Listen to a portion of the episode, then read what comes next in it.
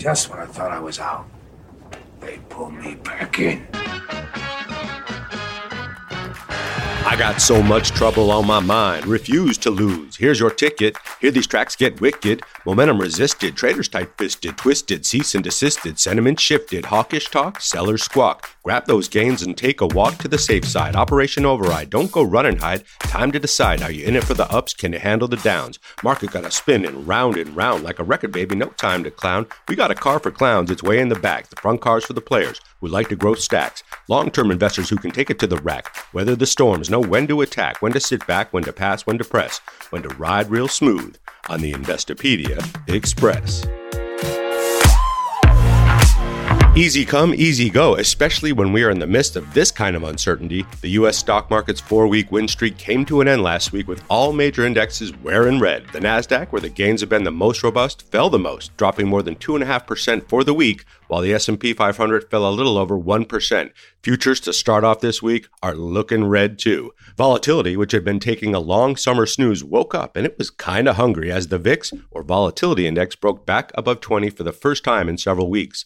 The expiration of $2 trillion in options last Friday, obligations to either roll over existing bets that the markets will rise or fall in the near term future, added to the volatility. And given the sell off, it looks like a lot of options traders pulled their calls, bets that the market will rise in the near term off the table. Short sellers were back in late summer style too, as a basket of some of the most highly shorted stocks tracked by Bloomberg fell 6% for the week, the best week for short sellers since March of 2020. They apparently don't think that summer's over yet. Among the most shorted stocks in the market, according to S3 Partners, AMC, GameStop, Beyond Meat, Canoo, Lordstown Motors, and Lucid. There's a couple themes going on in there. Tough talk out of the Federal Reserve may have been behind the cold front that blew over the market's recent hot streak. St. Louis Fed President James Bullard, one of the more hawkish members of the Federal Open Market Committee, said the Fed will continue its aggressive rate hiking plans in the near term until inflation loses some steam. It's not that we didn't know that, but maybe we were lulled into the lullaby that the better than expected slate of good news of late may have trimmed the Fed's talons. The FOMC will meet next on interest rates on September 21st, so a lot can happen between now and then. Fed officials top econ wonks, they're all gathering in Jackson Hole, Wyoming this week, as they typically do every summer. So we'll see if that fresh mountain air calms them down a little bit. But rather than cast our hopes for more tempered monetary policy in the future, let's pull out our charts and look at the recent rally with some historical perspective. As of last week, the S&P 500 had recovered half of the bear market losses for the year. According to our pal Ryan Detrick, now the chief strategist at the Carson Group, the S&P 500 has never moved back to new lows after this has happened. Never. In fact, Detrick says a year later, the market was higher every single time, an average of 19.5% higher. Does that mean it'll happen again this time? Nope, but it would be an anomaly if that didn't happen. And as of last Friday, more than 90% of the components in the S&P 500 were above their 50-day moving average. This isn't something you see in bear market rallies. Also, the S&P 500 was up 12.9% for the month. That's 21 trading days. Many of the best months in history of the S&P 500 took place during major lows or in the middle of bullish moves. That's when we don't sell when the market's in a free fall. The times that didn't pan out 2001, when the dot com bubble burst, 1946, coming out of World War II, and 1973, just as a global oil crisis was spilling all over into the markets. Forget about bulls and bears. This summer may belong to the whales, those gigantic hedge funds and activist investors who like to throw their weight around when the seas get choppy. Last week, we got a peek into the 13F filings, those SEC filings that reveal where hedge funds have been placing their bets. And believe you me, some big bets were being made. Among the findings, activist investor Elliott Investment Management took a stake in Pinterest and sold part of its position in Twitter. Ray Dalio's Bridgewater Associates started a position in EV maker Rivian and Amazon. The Gates Foundation, Bill Gates' philanthropic arm, bought stakes in online auto dealers Vroom and Carvana. David Tepper's Appaloosa took new positions in Salesforce, Alibaba, and Netflix. And Dan Loeb's Third Point Investors revealed a 1 million share stake in Disney and intends to buy more. The activist hedge fund heavyweight is pushing the Magic Kingdom to make some serious changes, including spinning off ESPN, one of the biggest parts of Disney's entertainment division. But perhaps nobody was busier than Warren Buffett, Charlie Munger, and the Berkshire Hathaway crew. Berkshire boosted its stake in Activision, where it now owns 68.4 million shares, making it one of the largest investors in the video game company. It also shed its stake in Verizon, hanging up on that telecom giant. But that was just an appetizer. Berkshire Hathaway disclosed last week that it has received permission from regulators to purchase as much as 50% of oil drilling giant Occidental Petroleum. Berkshire's been loading up on Occidental shares all year, amassing roughly 20% of the company's stock. Occidental shares jumped 10% last week after those filings crossed, and the company's shares have risen about 146% this year, easily the best performing stock in the S&P 500 all year long. Buffett and Munger love oil and energy stocks, and apparently they love video game makers now too. Let's get set up for the week ahead. An earnings season will slowly fade as the summer sun sets, but not before we hear from widely held companies including Zoom Video Communications, Macy's, Nordstrom, Nvidia, Salesforce, and Dollar Store among others. For the second quarter of 2022, the blended earnings growth rate for the S&P 500 is 6.7%. 6 out of the 11 sectors of the S&P are reporting year-over-year growth in earnings for the quarter, but the energy sector takes the cake with the highest earnings growth of all, a gushing 299%.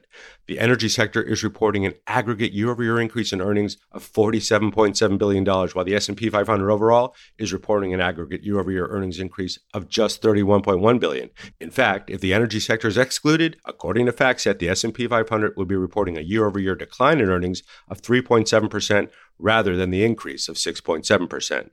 On the economic front, inflation is still center stage.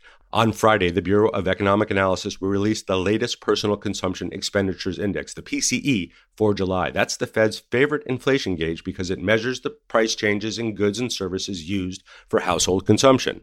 PCE price inflation is expected to have moderated slightly in July, following a 1% increase last June that marked the biggest monthly jump since September of 2005. We can thank lower gas prices if it comes down last month.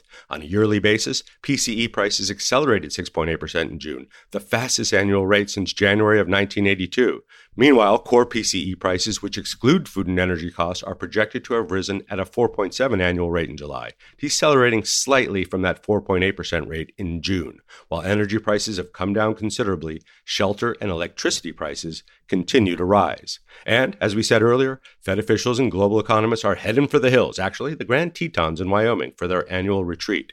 While no policy decisions are expected, the tone from Chair Powell and other Fed officials could shift investor sentiment if they keep saying that the risks of inflation are more significant than the risk of a hard landing for the U.S. economy. The Fed is expected to raise the target rate for the federal funds rate by 50 or 75 basis points in September and follow with another 25 or 50 point hikes in November and December. And come September 1st, the Fed will start reducing its balance sheet, selling off its $4 trillion chest of government bonds and mortgage backed securities, beginning with the sale of about $90 billion worth next week. Are there any buyers out there?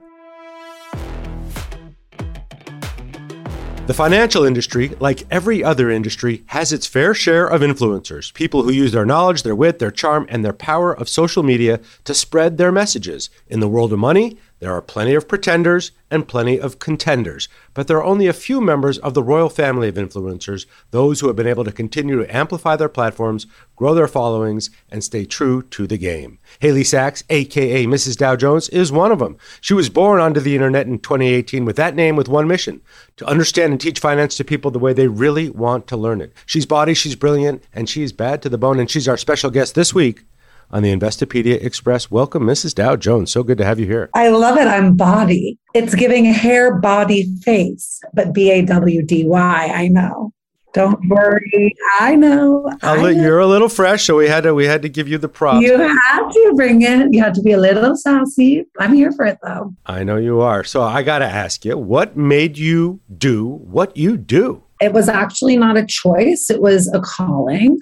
I was born Mrs. Dow Jones. It just took me till I was like 26 to realize it. Money was my biggest wound. And they always say that by leaning into your biggest weakness, that's where the brilliance and like the art comes from. And so, you know, instead of avoiding it, I ran towards it and built an empire. You sure did. I sure did. But but it's not like you built it overnight. So how did you make it happen? A lot of people want to do what you're doing. A lot of people think they're doing what you're doing, but you got over 400,000 people who are following you across your platforms. I've watched you do this over the last few years and just been fascinated with the fact that you're manifesting it, you're really doing it and you're actually helping people to boot. So, but how did you actually make it happen? I don't need every step, but I know it wasn't easy. When I started, Caleb, there were no financial influencers So it was not intentional. It really came from my own need to learn about money and feeling completely disinterested in the people in the space and the vibe in the space. I was like, honey, I do not want to be cutting spending and in- investing. Like all the people who are doing this seem super lame. I will stay with the people that I admire who obviously don't talk about money because no one talks about it in pop culture and you know it is considered so taboo. And then you reach a point, I reached a point where I had my first big girl job and they asked me questions about my 401k and about health insurance. And I realized in that moment, like, whoa, I can no longer run from this. I really do have to lean in, start to teach myself, start to teach others, use social media as my platform as the place where I was, you know, putting these lessons and it took off. But at that point, it wasn't even like liquidity and not your father's broker and all these places. Like, well, those were like the OGs with me coming up. And I did not even know that they existed. And then we found our way to each other. So it was really the early days. And I just remember having a moment where I thought, no one likes money, but everyone likes memes. And so I started to make finance memes because I thought, if Haley, if you're actually an entertainer, then you can make anything entertaining. Meanwhile, this was exploding across the internet almost across every other category, but nobody had it applied it really the way to finance and investing the way that you have and a lot of way that a lot of others are doing it now. We had Kyla Scanlon on not long ago obviously the trapper. These people are you know, creating a new language of money. And in doing so, and you're part of this group, you're teaching people sort of the new way to money with some of the same old fundamental lessons that are important, but money's changed and you've been able to help people understand how to change with it. How have you been able to do that? I mean, first of all, I love those people. I think that it comes a lot from my soul. Like, I really believe that what I do is art and like I'm so driven by helping people and by my community. And I remember I'm not the person who was, you know, the I always talk about like the lemonade millionaire, like the 11 year old who like had her own business and was like flipping it. It's like, no, I was exactly who my audience is when they find me, which is clueless, intimidated, living with fear and shame, and have sort of given up on themselves and their ability to understand and to learn this stuff. And so I'm here to make it fun, I'm here to make it entertaining, and I'm here to teach. Well, you got over 400,000 people, as I said, following you across every one of your platforms or everywhere, and you're constantly interacting with them through those platforms. So, what are the most common questions you keep getting asked over and over? What are the themes? And are is it both a male and female audience? Is it mixed? What's the sort of the proportion of, of folks who are paying attention to you, and what are they looking for? What kind of answers are they seeking? I would say I'm like three fourths women, but I got a good quarter in there that are male, which they will let you know if I ever post anything that is too female. They're like, hey, what about your male followers? Which I love because since the beginning, I've been like, I am not a tampon commercial. As a woman, I really hate being marketed to as a woman. So I was like, if I'm going to do this, I just want to be funny. And I believe that, like, you know, humor doesn't really have a gender. It just is. And so I really look at that as like my superpower using humor to teach people about finance. And really, the questions that they have are they run the gamut. It could be how do I start saving? How do I start investing with such little money? Do I need a health savings account? So Roth IRA, how do I invest my 401k? Um, you know, like things that you that are in the zeitgeist of this world. Obviously, these like fundamental financial questions that are never answered in school that people are, get to a certain point and are really curious about. And then, of course, there's always a question about what's going on in the media and the get rich quick schemes that seem to blow up every few years. So it could be NFTs, it could be, of course, crypto. Should I get this credit card? Is this a good deal? And then I also I do a lot of career stuff as well because obviously you will not be able to grow wealth if you're not making money. And women especially historically we do not negotiate. And so it's been really important to give my followers the tools to stand up for themselves in the workplace and get paid what they are worth, Caleb, which I hope you're doing at Investopedia. I hope anyone who's listening to this from Investopedia knows that Caleb just gave me a little wink and told me that you should ask for a raise. Thanks a lot. See me in my office. no, but these are all critical steps and especially, you know, that the saving investing conundrum. Once people finally if they can, they get on their feet and they start to earn a little bit of money like you did, they're always asking themselves how where what should i do first? Where do you fall on that? Saving investing or does it depend on where you are in your career where you are in your life stages? How do you counsel folks that way? I look at it as i have a full curriculum. I have a full university called Finance is Cool university. And i really believe that personal finance is three basic steps. So the first step is really that moment of inventory and of taking account of obviously what's going on, which can be the hardest step for a lot of people. And then we talk a lot. I mean, when you get more sophisticated or down the rabbit hole more of finance, you learn about like hedging and diversification. But really, those terms apply to your personal finances too, because I believe that you should be paying off your high interest rate debt and saving your emergency fund at the same time. And obviously, there are some people who that will not feel comfortable for, into which I say, okay, just save your emergency fund or just focus on your debt because they're like so overwhelmed by one of those. But those are really like the beginning factors. And then taking advantage of everything that the government is giving you to invest that is tax advantage. Because trust me, honey, Uncle Sam will be coming for your money.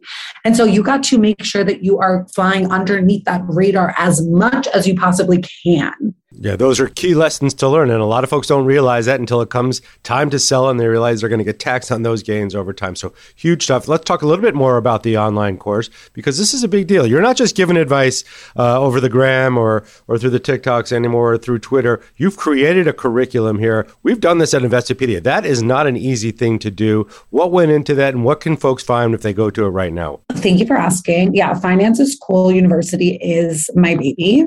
I truly it's been so amazing. It's like a best-selling course on teachable like it's doing so well. The results really speak for themselves.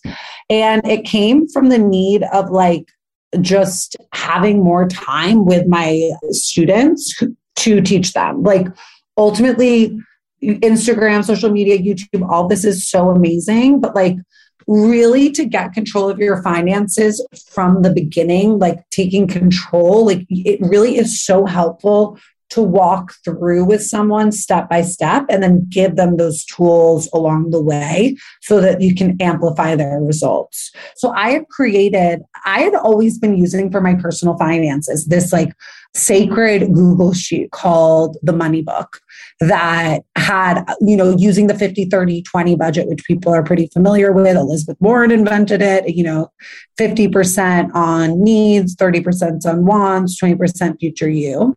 Using that, you're able to input your spending now and your income and see where you stand compared to it.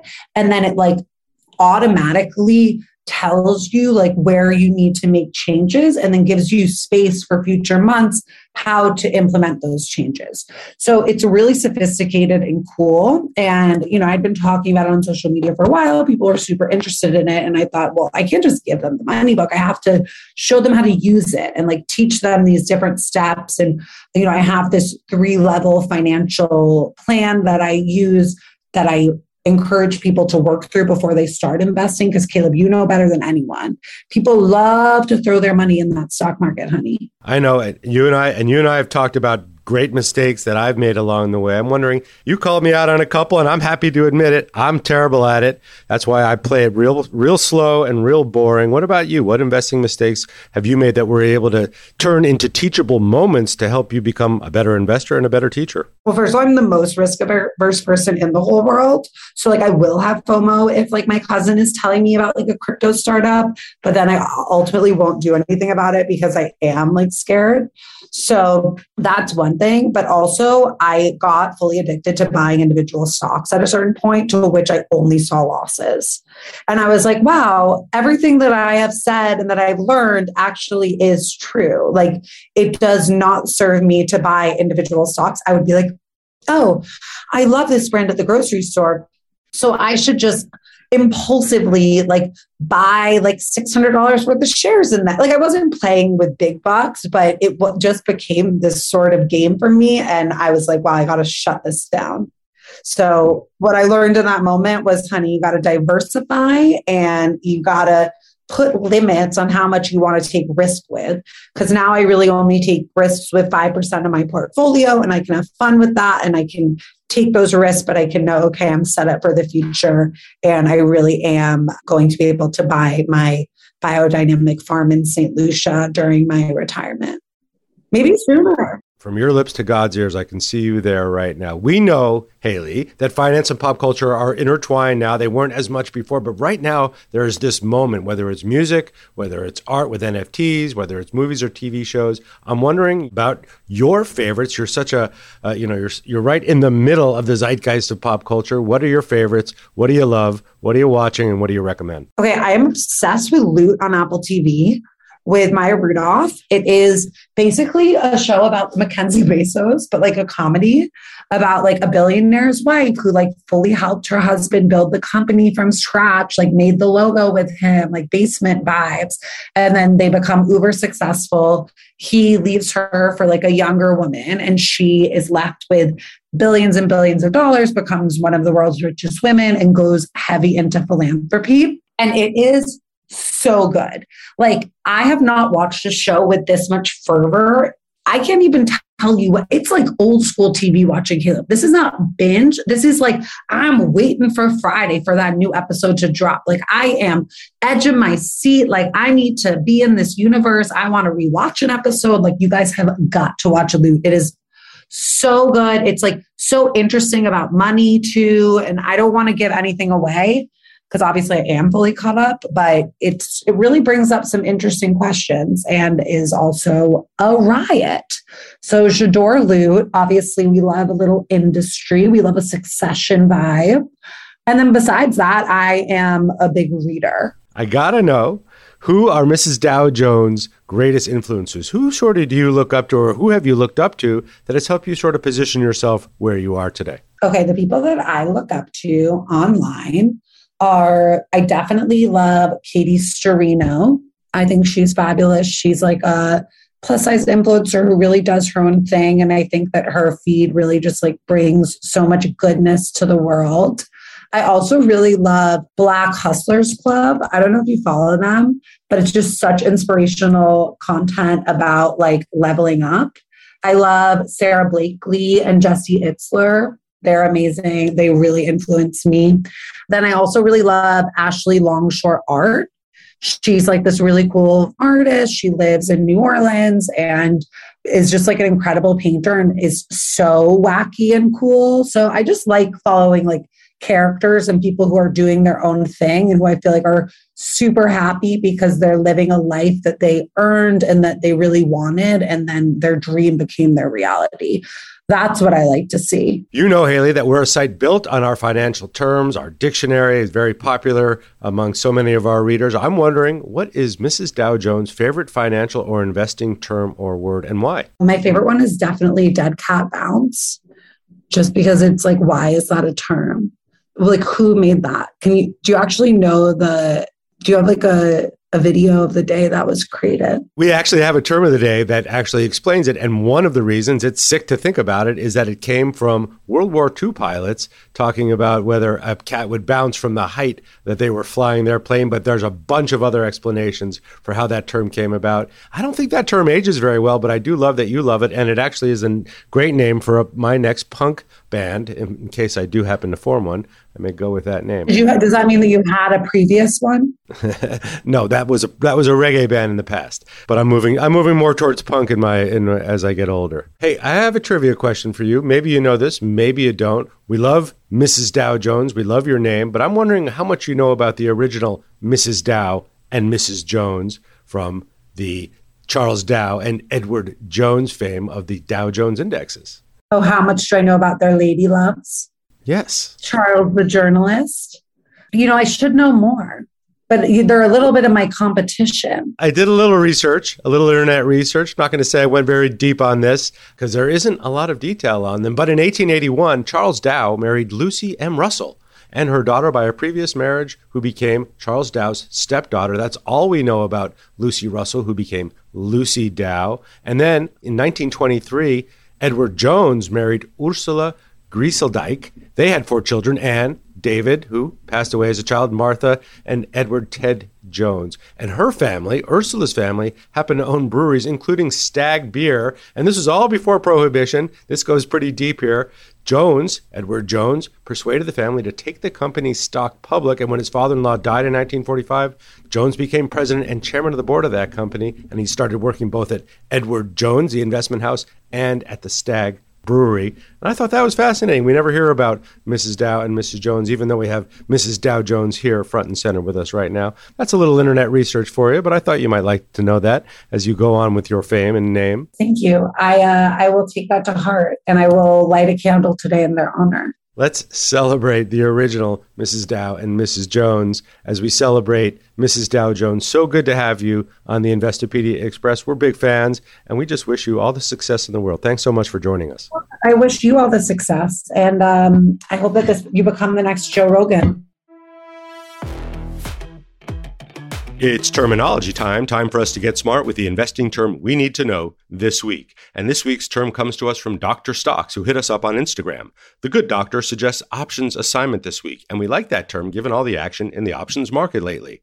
According to my favorite website, an options assignment represents the seller's obligation to fulfill the terms of the contract by either selling or buying the underlying security at the exercise or strike price. The corresponding seller of the option is not determined when a buyer opens an option trade, but only at the time that an option holder decides to exercise their right to buy the stock. So, an option seller with open positions is matched with the exercising buyer via an automated lottery. The randomly selected seller is then assigned to fulfill the buyer's rights. This is known as an option assignment. Once assigned, the writer, the seller of the option, will have the obligation to sell if it's a call option or buy if it's a put option the designated number of shares of stock at the agreed upon price, the strike price. For instance, if the writer sold calls, they would be obligated to sell the stock, and the process is often referred to as having the stock called away. For puts, the buyer of the option sells stock, puts stock shares to the writer in the form of a short sold position. Smart suggestion, Dr. Stock. Some Investopedia socks are headed your way. Wear them in the operating room or when you're trading. They'll make you smarter. And folks, if you want to learn more about options, look up our options tutorial on Investopedia. We're going to let Jack Bogle take us out this week yet again. The legendary investor, the Vanguard founder, and the godfather of index investing always sues me at a time like this. Here's Bogle in a 2018 interview with CNBC's Bill Griffeth and Melissa Lee talking about the power and nuance of buying and holding. Buy and hold for a stock is one thing. Buy and hold the U.S. stock market is quite a different one. You know, what do we have going for us in the U.S. stock market? Leave aside how hard it is to pick the winners, how few people really ever heard of Amazon 25 years ago, and to say nothing of Google, uh, maybe a little more than that, maybe 30 years ago. So if you hold the stock market, you will, not to be corny, Bill, but you will grow with America. The correlation between the long term growth of America's gross domestic product, so called GDP, and, and the stock market is you know, something like 95. But the annual correlation of, of the, those two things is probably 20. so you know, you're making a good long term bet, but short term betting is just uh, not a good way to go. Wise words indeed, but we as investors have to constantly ask ourselves why are we investing here in the first place? If you're in it to build long term wealth like Bogle preached, by all means, buy and hold, buy often, and stay in the market. It's time in the market, not timing the market, that matters. Special thanks to Mrs. Dow Jones for joining us this week and to all of you for riding along. We'll post the transcripts to our conversation, including her great recommendations and links to Mrs. Dow Jones' investing course, as well as links to the reports we cited throughout the show. You'll find all that in the show notes wherever you listen to this podcast and on investopedia.com slash the express podcast. We're coming up on show number 100, folks. Quite a milestone for this little engine that could. We are so grateful to all of our listeners and all of our guests for helping to make this happen. Thank you, thank you, thank you. And we'll talk again a little further on down the line.